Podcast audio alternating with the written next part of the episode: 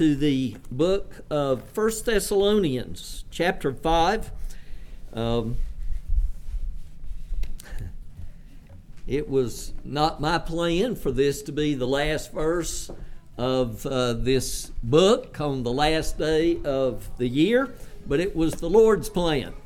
And we will be beginning a new series, Lord willing, next week, which I'm excited about.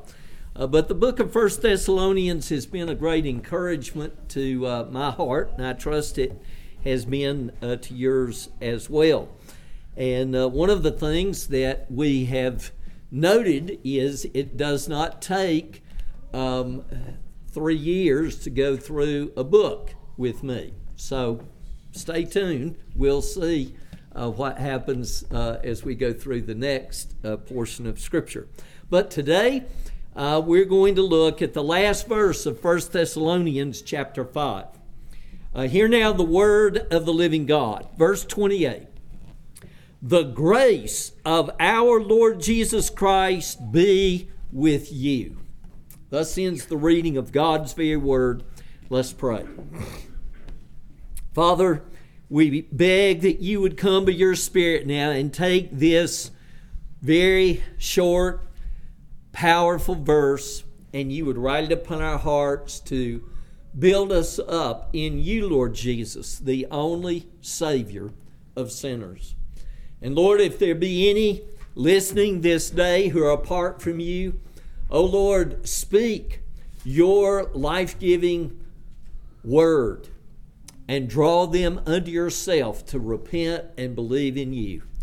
We make our prayer with thanksgiving that you are the God who made the universe. You are the God who is the lawgiver, the judge, the king of all the earth, and the one who has given your Son to rescue us. In Jesus we pray. Amen. Well, this last verse is a benediction. The term benediction just simply means blessing, and this book ends with this powerful blessing. I want you to picture in your mind's eye a fire hydrant. Fire hydrants are interesting little instruments. They cap a tremendous amount of water under pressure. And in a very real sense, this little verse is like an incredible fire hydrant, that if we were to open it up, it would just continue to shower us, inundate us with blessing. We are just going to crack the spigot just a little bit this morning, but hopefully enough that you can have a feel for the wealth in this last little verse of 1 Thessalonians chapter 5. This book began with the message of grace and peace from God the Father and the Lord Jesus Christ.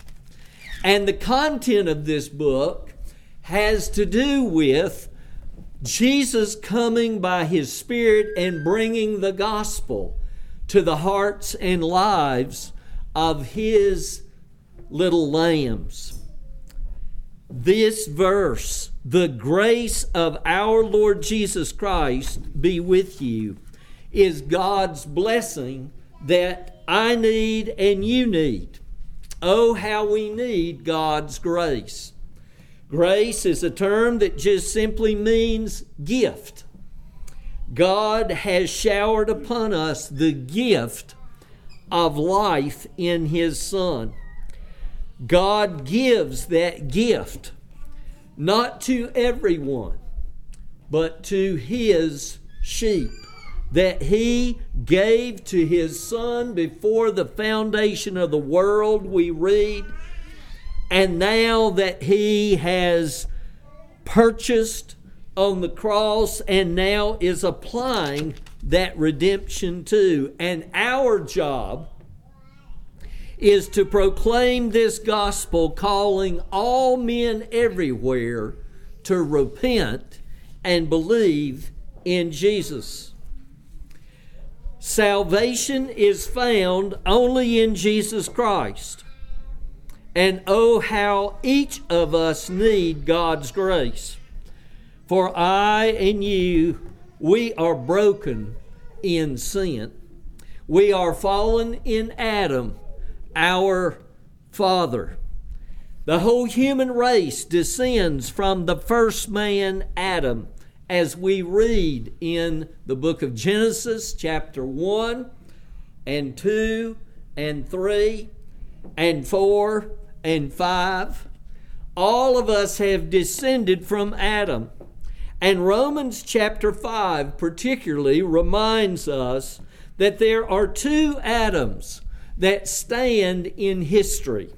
The first Adam, the man that God made from the dust of the earth and formed there in the Garden of Eden, placing him to keep it, rebelled, and through Adam's sin, we all fell in him. We are dead in our trespasses and sins, as we read in Ephesians 2. And as we read in Galatians 5, the picture of being in the flesh is not a pretty one. All manner of ick and wickedness is what I am and you are apart from the grace of God. But praise God, God has not left His sheep to death and destruction and hell.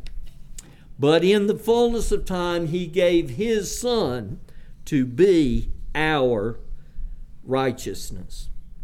And so what do we need to learn about the grace of God? The first thing is the work of God's grace in Christ Jesus. There is a glorious exchange that takes place when we experience God's grace in Christ. And this exchange focuses on the work of Jesus.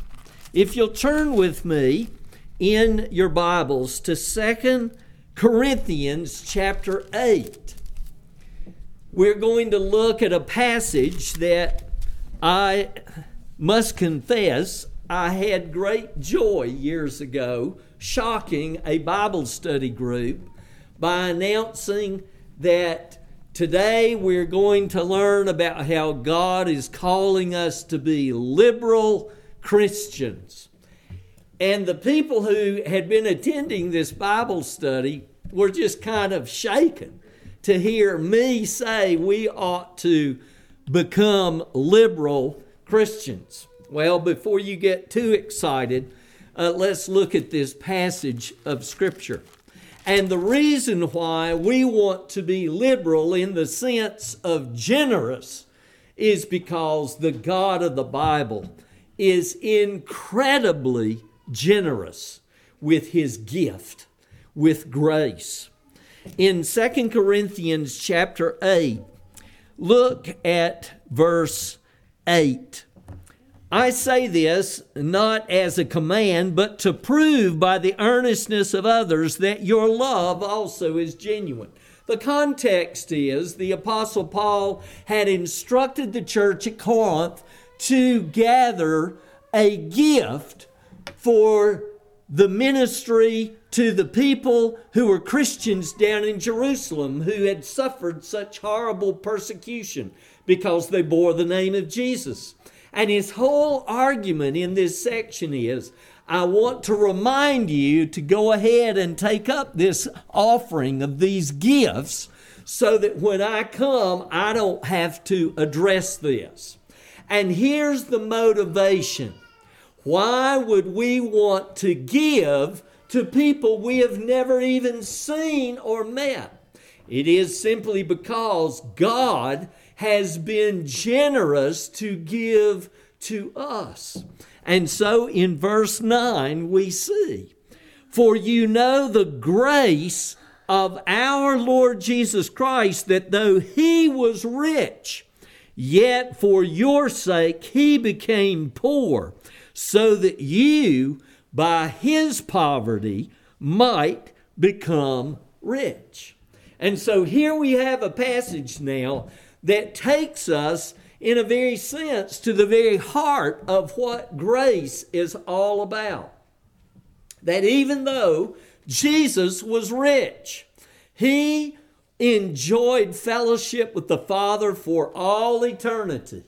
But because of the grace of God, because God gave the gift of his Son, the Son of God, who was rich, became poor, became utter abject poverty. He became one of us, and yet he was and is without sin. Even though he took on human flesh to become our substitute, he has done so in a way that he was not corrupted by sin. Sin could not touch him. And he perfectly obeyed all of the Father's commands. As a little boy, he grew up perfectly obeying his mama and daddy. We sang about that in the hymn, that he is the glorious example for children and young people, that he continued in subjection to his mother, Mary, and his earthly adopted father, Joseph. As he grew up, he never disobeyed, he never backtalked them, he never lied to them, he never had outbursts of anger at them or his brothers or sisters. What an amazing Savior we have. He humbled himself. He was born in a stable, a picture that he had come to serve. He didn't come to be served. He had shepherds come to worship him. He could have had the kings of the earth. He became poverty. And of course, the culmination of his expression of becoming poor was that he took our sin upon himself on the cross. He drank the cup of wrath, the hell that you and I deserve, so that we might drink from a different cup, the cup of blessing. And so this verse 9, for you know the grace of our Lord Jesus Christ, that though he was rich, yet for your sake he became poor, so that you by his poverty might become rich. On over in this passage of Scripture, we see again the heart of this message of God giving us this amazing grace in Christ, and how it was the argument upon which he said to these Christians, look, I want you to just give a little taste of the mercy God has showered upon you, an expression of his grace to these Christians. Look at verse 6 of 2 Corinthians 9. And the point is this, whoever sows sparingly will also reap sparingly, and whoever sows bountifully will also reap bountifully. Each one must give as he has decided in his heart, not reluctantly, or under compulsion, for God loves a cheerful giver. And God is able to make all grace abound to you, so that having all sufficiency in all things at all times, you may abound in every good work.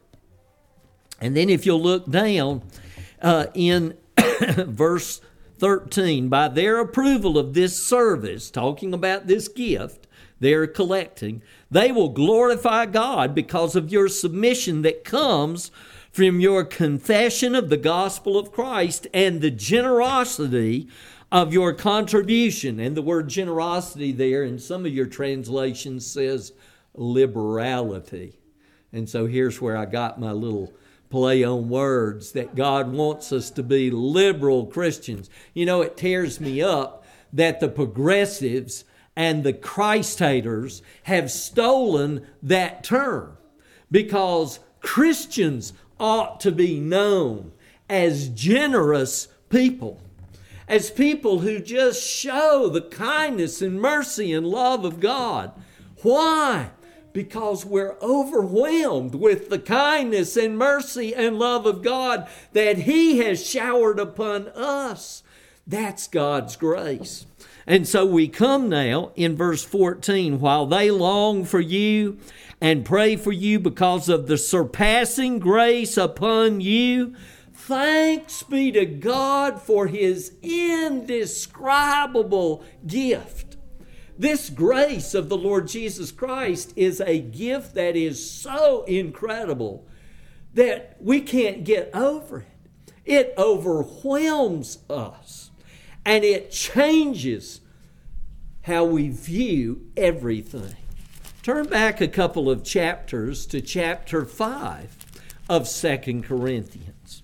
And here we see, again, a passage that talks about this amazing exchange of Jesus taking our sin. He becomes poor, and He gives us His riches that He purchased on the cross and His perfect life of obedience that is ours by grace alone, through faith alone, in Christ Jesus alone. Look at 2 Corinthians chapter 5, verse 14. For the love of Christ controls us. And so what does this indescribable gift, this grace, do? Well, it captures us. It is the thing that motivates our lives. It is what makes the Christian tick. What is it that animates you in your everyday lives? Why do you get up in the morning? Why do you say and do what you do throughout the day? It ought to be the love of Jesus controlling us. And so he goes on. For the love of Christ controls us, because we have concluded this, that one has died for all, therefore all have died. And he died for all, that those who live might no longer live for themselves, but for Him who for their sake died and was raised. That's the grace of our Lord Jesus Christ. His saving work of redemption that is pressed upon our hearts and lives. And we begin to experience that the second we believe in Jesus. God Almighty justifies us. This incredible exchange takes place where Jesus takes our sin and gives us His perfect payment of sin that He accomplished on the cross, and His perfect life of obedience that He lived. It is credited to us by faith. From now on, therefore, we regard no one according to the flesh. Not only do we view God differently, we view everything, everybody else around us differently. After the grace of God grabs hold of us, nothing is the same. Nothing can be the same, because now we belong to Jesus. Now we are His, and He is ours forever and ever. Therefore, from now on, we regard no one according to the flesh, even though we once regarded Christ according to the flesh. We regard Him thus no longer. And who was writing? Who was the instrument, human instrument, that God used to write this? The Apostle Paul. And who was the Apostle Paul? Before he experienced the grace of God, a fierce enemy of God who hated the name of Jesus of Nazareth. And it was his life's purpose to go from town to town to stamp out the name of Jesus and to arrest and persecute and prosecute and participate even in the execution of Christians. And the Apostle Paul says, "Oh, I used to regard Christ and everybody else with the eyes of flesh, but now the grace of God has changed all of that. The grace of our Lord Jesus Christ. I no longer view Jesus the way I used to.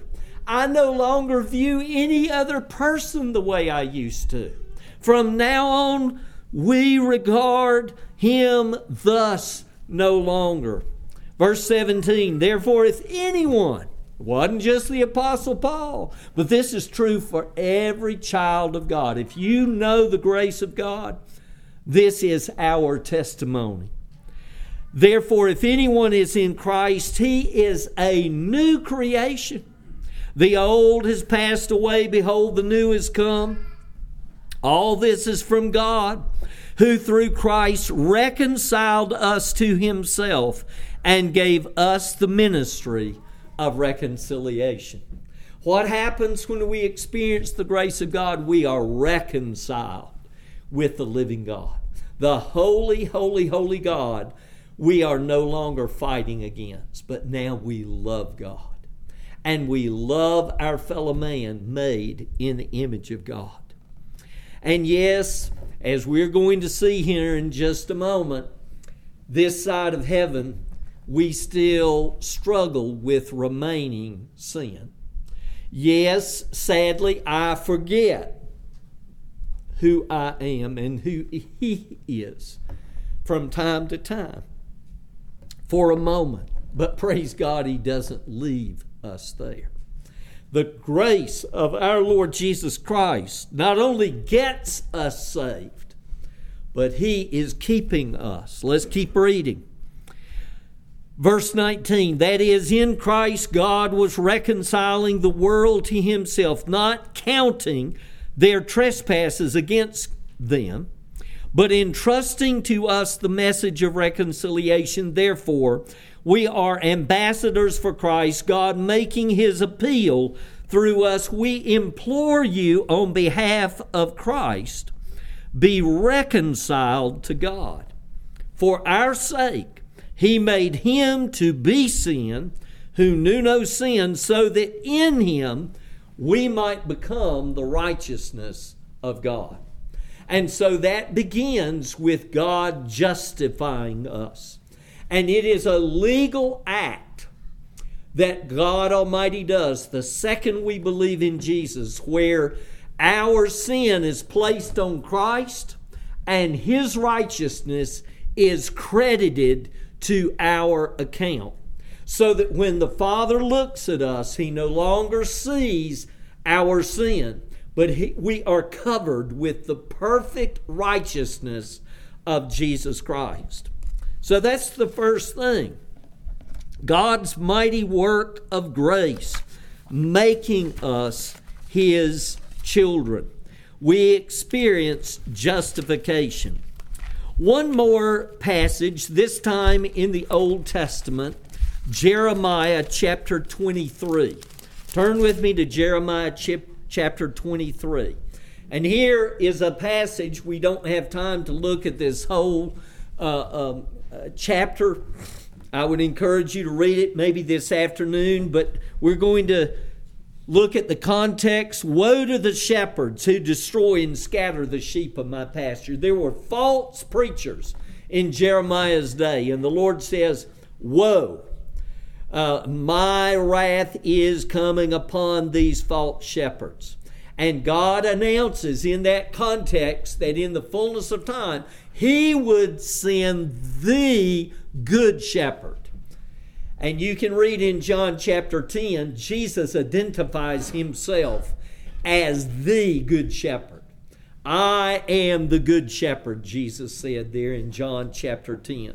And so look at verse 5. Behold, the days are coming, declares the Lord, when I will raise up for David a righteous branch. And here's one of the messianic themes in the Old Testament, that in the fullness of time, a shoot, a little branch would grow from David's stump, from that tree of God's people. And so that's Jesus of Nazareth. He descended, according to the flesh, from David. And what's he going to do? Look, he shall reign as king and deal wisely, and shall execute justice and righteousness in the land. In his days, Judah will be saved, and Israel will dwell securely, and this is the name by which he will be called. And I want you to notice the name that Messiah is called, and it's who we call Jesus. The Lord is our righteousness. And so that's the grace of our Lord Jesus Christ, that we are trusting in Jesus to make us right with the living God. His sacrifice on the cross, he paid for our sins, for our breaking all of the 10 commandments. We are fallen in Adam. And I've broken every one of God's holy commandments in thought, word, and deed. And how can somebody like me possibly ever be right with the living God? Praise God. God in the fullness of time gave us a gift. For God so loved the world that he gave his only begotten Son, that whosoever believes in him should not perish, but have everlasting life. Well, not only is this work of justification a mighty aspect of the grace of God, but we also see in Scripture that Jesus is growing us to be more like him.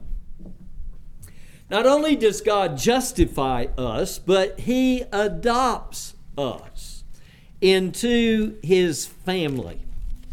And as his children who bear his name, Jesus would make us like his image. Jesus, the grace of God, is causing us to be changed, actually transformed. Not only are we covered with the righteousness of Jesus, but underneath that covering, God Almighty is actually changing us. Let's look at a couple of passages. First of all, turn with me in the book of Philippians chapter 2. Philippians chapter 2. And so, in verse 12, therefore, my beloved, as you have always obeyed, so now not only as in my presence, but much more in my absence, work out your own salvation with fear and trembling, for it is God who works in you both to will and to work for his good pleasure. God is at work in us. He not only gets us saved, but he's growing us more and more to be conformed to the image of his Son. That's the very language of Scripture. Look in Romans chapter 8. Romans chapter 8, verse 29. For those whom he foreknew, he also predestined to be what? Conformed to the image of his Son.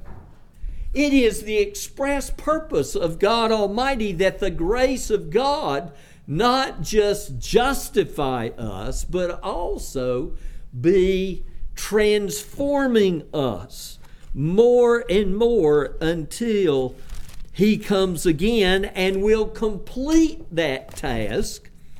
And that is called glorification. But between now and that day, Jesus is at work. It's like you can picture in your mind a master sculptor. Now, you know what sculptors do. They take a big old block of marble or granite, and they take a chisel and a hammer, and you know what a sculptor does? A sculptor removes all of the parts of the stone that don't belong and reveals an incredibly beautiful statue. And that's what God is doing with us, with blockheads like me. He's taking his mighty chisel, we're going to talk about that in just a minute, and hammer, and the Holy Spirit is chipping away the remnants of the old man. And when God is finished with this work, he is going to present and hold up to the universe us as statues that reflect his glory for the praise of his name. Turn with me to the book of 1 John. The book of 1 John. Very familiar verse.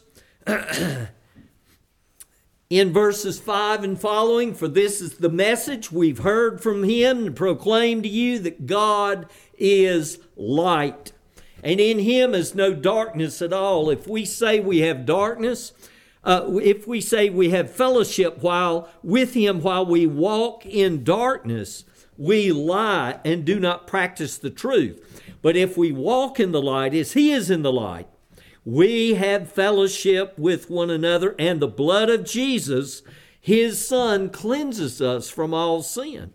If we say we have no sin, we deceive ourselves, and the truth is not in us. If we confess our sins, he is faithful and just to forgive us our sins and to cleanse us from all unrighteousness. And I want you to notice in verse 9, not only does God forgive us, but he's doing what? Cleansing us. He not only forgives us, but he's washing us up. He is forming Christ in us. He is transforming us more and more. Look at chapter 3 of 1 John. Behold, what manner of love the Father has given to us, grace, that we should be called children of God, and thus we are. The reason why the world does not know us is that it did not know him. Beloved, we are God's children now, and what we will be has not yet appeared. In other words, we're God's children if you belong to Jesus, but God's not finished with us yet. The statue is still being chipped on. There's still some things that need to be corrected so that we more clearly reflect the image of our glorious God. Beloved, we are God's children now, and what we will be has not yet appeared, but we know that when he appears, we shall be like him, because we shall see him as he is. And everyone who thus hopes in him purifies himself as he is pure. And so if somebody says they're a Christian, I've been justified, but they have no desire to grow in Jesus. They have no yearning to be close to the Savior who bled and died for us. That person is living a lie. That person is self-deluded. And yes, it is true that this side of heaven, none of us love him like we ought to or even want to.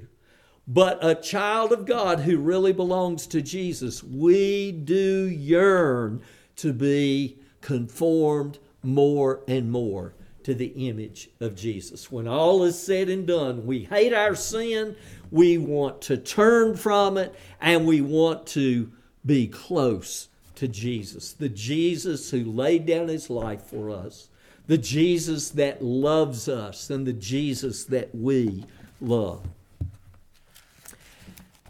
Let's look at one more aspect of this amazing work of God growing us. And we're going to look at two passages, and I want you to look for a little term that is in the ESV translated equip. But I want you to understand a little bit about this word equip before we look. And it's the word that we find over in the Gospels when Jesus called his disciples. For example, turn with me in Matthew chapter 4. This little word equip is translated in Matthew chapter 4, mend, M-E-N-D. And it's the picture of Jesus walking by the sea, and there were some fishermen, and they were mending their fishing nets. Now, why do fishermen use nets? Well, you can catch a whole lot more fish with a net than you can just, a hook and a line. And so the disciples, when they would fish, they had these huge nets that they would cast out of the boat, and they would have weights on these nets, and the weights would take the nets down, and then they would draw the net back up into the boat, and as they drew the net up, it would catch the fish in the net. But if you had a hole in the net, guess what would happen? As you were hauling the net in, all the fish would go, "It's a good day, because here's this big hole in the net," and the fish would just swim out the hole in the net. And when you hauled the net back up on the boat, what would you have? Nothing. And so the fishermen, they would make sure that their nets were mended. And this word mend has the picture of restoring to usefulness. That's the force of this Greek term. Restoring to its original condition so that it's useful. Now, I want you to see it in Matthew chapter 4. And we'll start reading in verse 18. While walking by the Sea of Galilee, he, Jesus, saw two brothers, Simon, who is called Peter, and Andrew, his brother, casting a net into the sea, for they were fishermen. And he said to them, "Follow me, and I will make you fishers of men." Immediately they left their nets and followed him. And going on from there, he saw two other brothers, James, the son of Zebedee, and John, his brother, in the boat with Zebedee, their father. And here's your word now, mending their nets. And he called them. Immediately they left the boat and their father and followed them. Okay. So what are we going to learn about mending nets? Well, let's go over to Hebrews chapter 13, and we're going to see the grace of God. God uses this same term to describe what Jesus does to us, that we're like broken nets. I'm useless.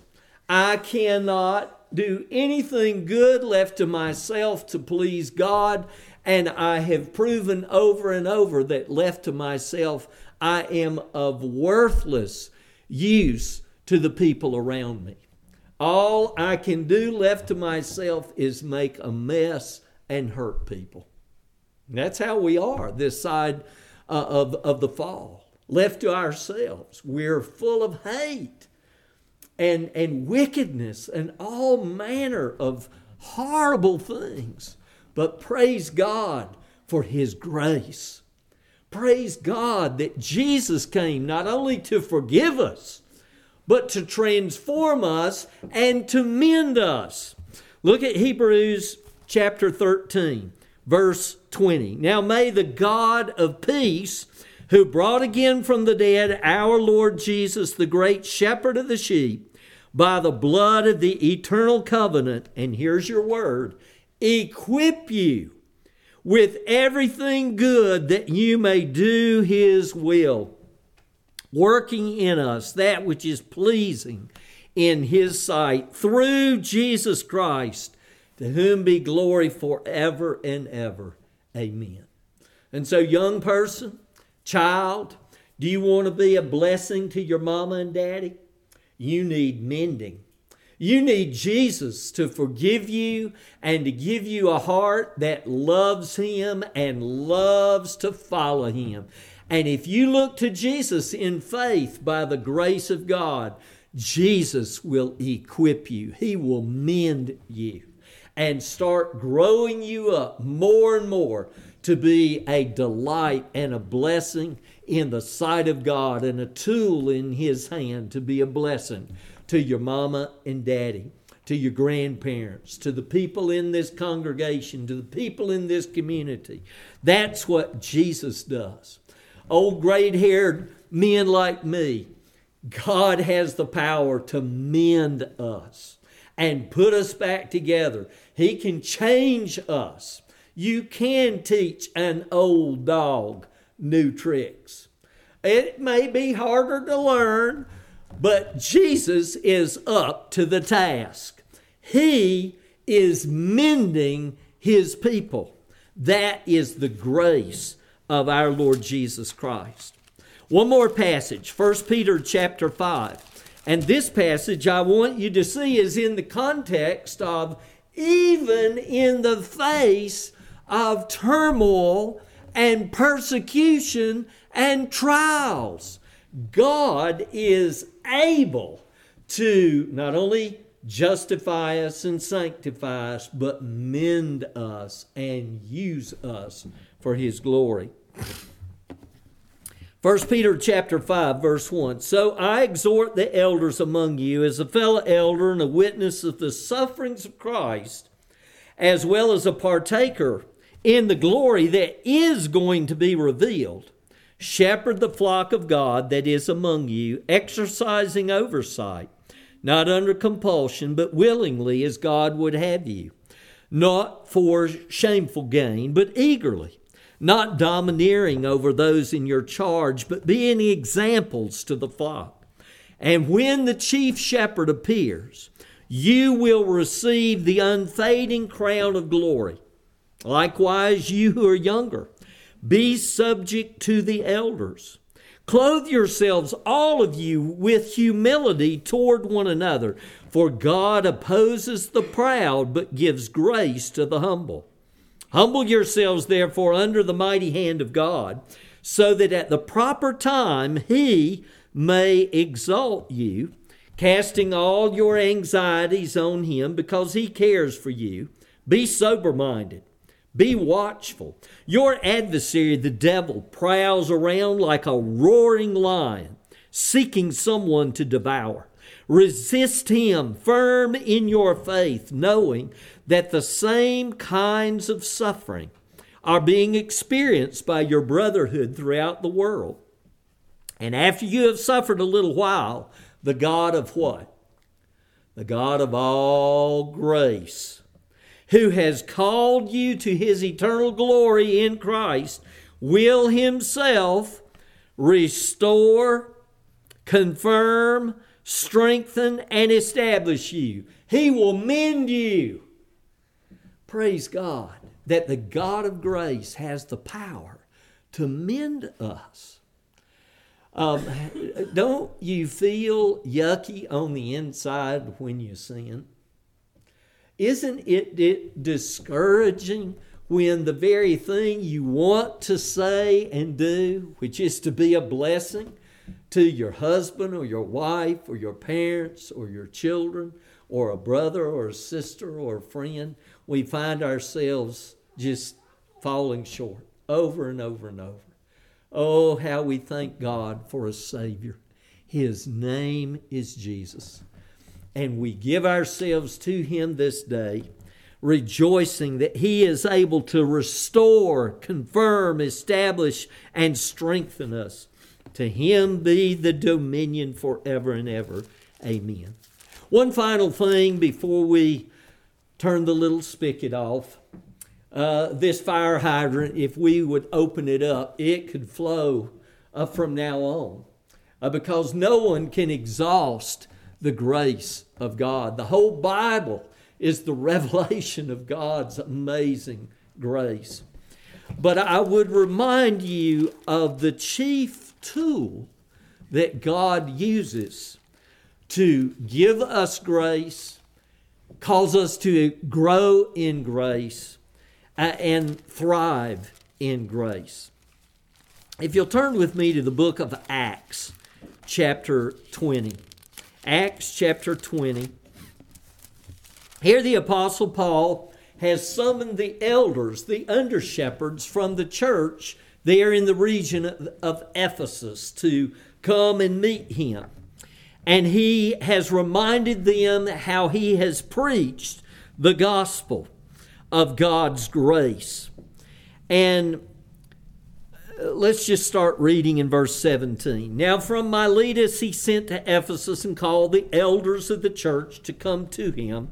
And when they came to him, he said to them, "You yourselves know how I lived among you the whole time from the first day that I set foot in Asia, serving the Lord with all humility and with tears and with trials that happened to me through the plots of the Jews, how I did not shrink from declaring to you anything that was profitable and teaching you in public and from house to house, testifying both to Jews and to Greeks, of repentance toward God and of faith in our Lord Jesus Christ."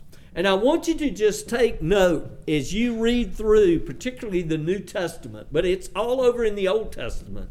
The message of salvation is never just faith. It is always repentance and faith.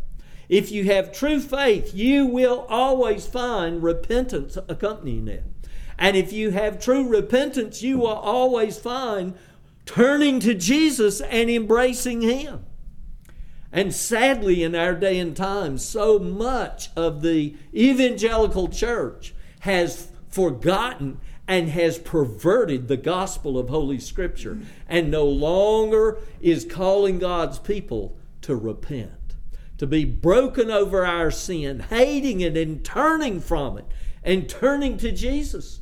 Because only this is salvation, repentance toward God and of faith in our Lord Jesus Christ. Verse 22, "And now behold, I am going to Jerusalem, constrained by the Spirit, not knowing what will happen to me there, except that the Holy Spirit testifies to me in every city that imprisonment and afflictions await me. But I do not account my life of any value, nor is precious to myself, if only I may finish my course and the ministry that I received from the Lord Jesus to testify to the gospel of the grace of God." The gospel itself is called the gospel of the grace of God. "And now, behold, I know that none of you among whom I have gone about proclaiming the kingdom will see my face again.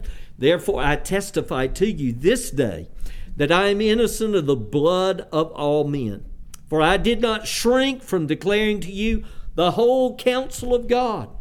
Pay careful attention to yourselves and to all the flock in which the Holy Spirit has made you overseers or bishops to care for the church of God, which he obtained with his own blood.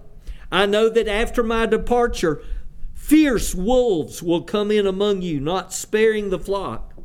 And from among your own selves will arise men speaking twisted things to draw away the disciples after them. Therefore be alert, remembering that for 3 years I did not cease night or day to admonish everyone with tears."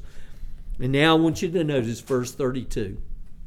"And now I commend you to God and to the word of his grace." What is it that is the chief tool that we would take and use if you want to experience God's grace and grow in God's grace? It is the word of grace. It is the Holy Scriptures. It is the Bible. "I commend you to God and to the word of his grace, which is able to build you up and to give you the inheritance among all those who are sanctified.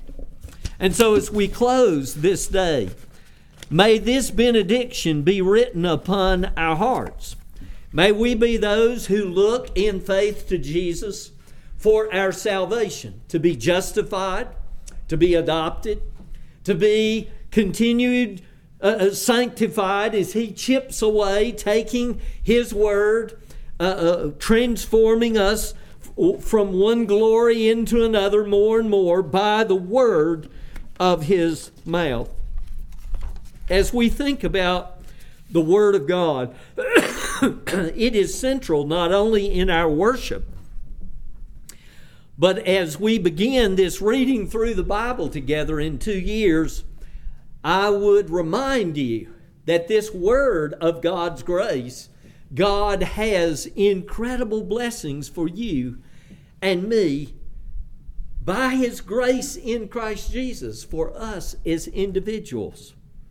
This is the powerful tool of grace wielded by the King of Glory to lead and guide and bless us in his way. The fruit of the Spirit, the commandments of our God, they are our delight. His paths are what we want to learn.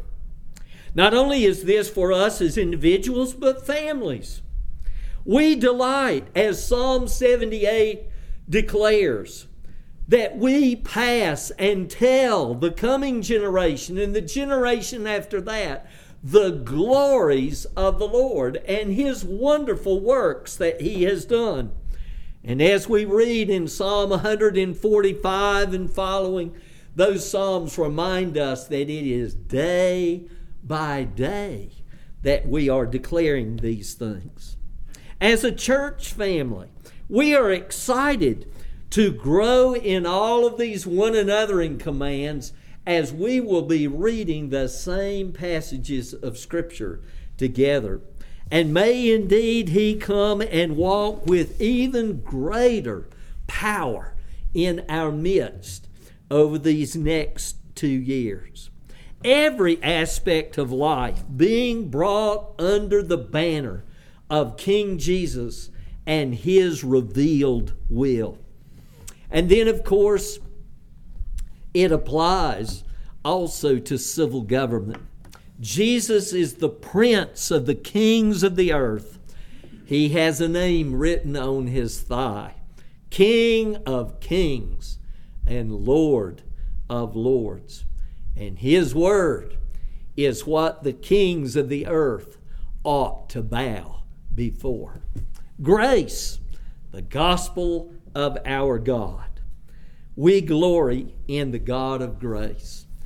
And I pray for myself and each of you, may the grace of our Lord Jesus Christ be with you. Amen. Father, thank you for your word. Thank you that we can sing praise to you now. Prepare our hearts to come to your table this day. How we thank you for your amazing grace. Amen.